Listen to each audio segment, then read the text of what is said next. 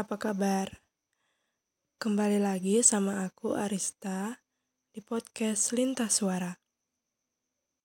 Pada episode kali ini, aku masih membahas seputar kesehatan, yaitu manfaat vegetarian bagi kesehatan tubuh. Banyak orang menjadi vegetarian karena berbagai alasan, di antaranya termasuk kesehatan, keyakinan agama, kekhawatiran tentang kesejahteraan hewan atau penggunaan antibiotik dan hormon pada ternak, dan juga keinginan untuk makan dengan cara menghindari penggunaan sumber daya lingkungan yang berlebihan. Beberapa orang juga mengikuti pola makan vegetarian karena mereka tidak mampu atau tidak suka daging. Dewasa ini, menjadi seorang vegetarian telah menjadi gaya hidup yang menarik dan mudah diakses. Berkat ketersediaan produk segar sepanjang tahun, terlebih saat ini sudah banyak pilihan makanan vegetarian dan pengaruh budaya kuliner yang berkembang dengan pola makan nabati. Menurut American Dietetic Association, pola makan vegetarian yang direncanakan dengan tepat termasuk diet vegetarian total atau vegan adalah hal yang menyehatkan, cukup bergizi, dan dapat memberikan manfaat kesehatan dalam pencegahan dan pengobatan penyakit tertentu. Ada beberapa manfaat vegetarian yang bisa didapatkan. Yang pertama yaitu menangkal penyakit. Manfaat vegetarian yang pertama adalah untuk membantu menangkal penyakit. Pola makan vegetarian lebih menyehatkan daripada pola makan orang pada umumnya, terutama dalam mencegah, mengobati, atau mengembalikan penyakit jantung dan mengurangi risiko kanker. Diet vegetarian rendah lemak adalah satu-satunya cara paling efektif untuk menghentikan perkembangan penyakit arteri koroner atau mencegahnya sepenuhnya. Penyakit kardiovaskular membunuh satu juta orang Amerika setiap tahun dan merupakan penyebab utama kematian di Amerika Serikat. Tetapi tingkat kematian akibat penyakit kardiovaskular lebih rendah pada vegetarian daripada non-vegetarian. Mengutip Joel Furman MD, penulis Etolive, The Revolutionary Formula for Fast and Sustained Weight Loss, pola makan vegetarian pada dasarnya menyehatkan karena vegetarian mengonsumsi lebih sedikit lemak hewani dan kolesterol, dan sebaliknya mengonsumsi lebih banyak serat dan lebih banyak produk kaya antioksidan.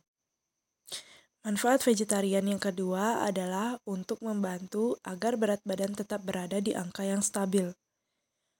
Pola makan standar yang tinggi lemak jenuh dan makanan olahan serta rendah makanan nabati dan karbohidrat kompleks membuat orang menjadi gemuk dan dapat membunuh secara perlahan.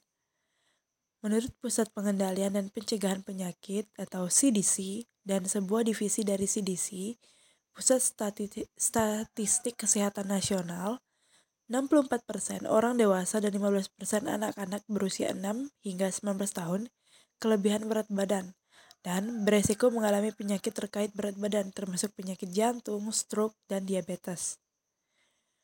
Manfaat vegetarian yang ketiga adalah dapat membantu kalian untuk hidup lebih lama. Jika kalian beralih dari diet standar Amerika ke diet vegetarian, kalian dapat menambah sekitar 13 tahun yang sehat ke dalam hidup. Orang yang mengonsumsi lemak jenuh pada berkaki empat memiliki masa hidup yang lebih pendek dan lebih banyak mengalami kecacatan di akhir hidupnya. Produk hewani dapat menyumbat arteri, menghabiskan energi, dan memperlambat sistem kekebalan tubuh. Memakan daging juga mengalami percepatan di disfungsi kognitif dan seksual di usia yang lebih muda.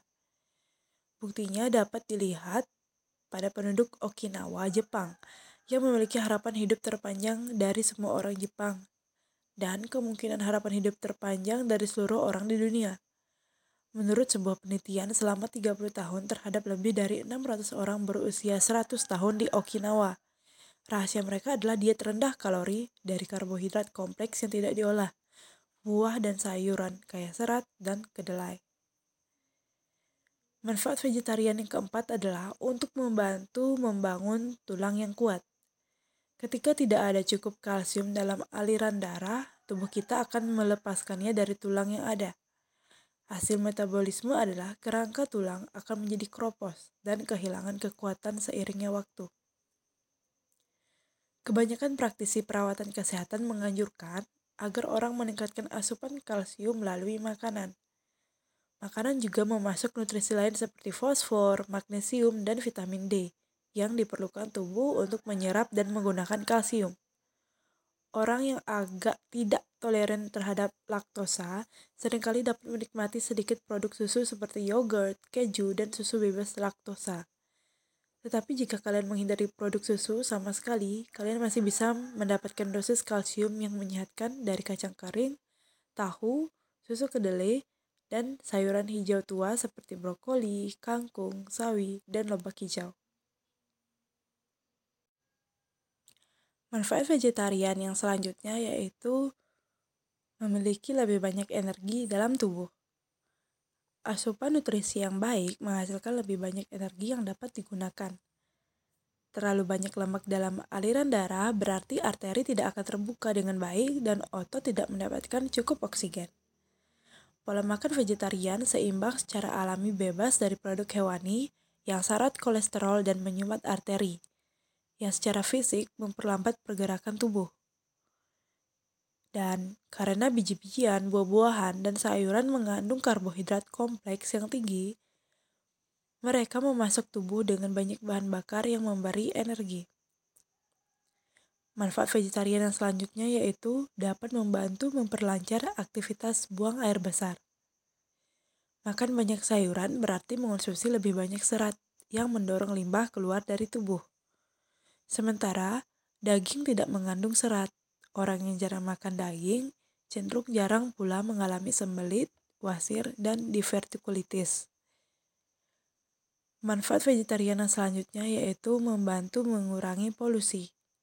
Beberapa orang menjadi vegetarian setelah menyadari kehancuran yang ditimbulkan oleh industri daging terhadap lingkungan. Menurut Badan Perlindungan Lingkungan Amerika Serikat, Limbah kimia dan kotoran hewan dari pabrik peternakan bertanggung jawab atas lebih dari 173.000 mil sungai dan sungai yang tercemar. Limpasan dari lahan pertanian adalah salah satu ancaman terbesar terhadap kualitas air saat ini. Kegiatan pertanian yang menyebabkan pencemaran antara lain terbatasnya fasilitas hewan, pembajakan, penyemprotan pestisida, pengairan, pemupukan, dan pemanenan. Oke, sekian dulu pada episode kali ini. Semoga apa yang aku jelasin bermanfaat. Sampai jumpa di episode selanjutnya. Bye bye.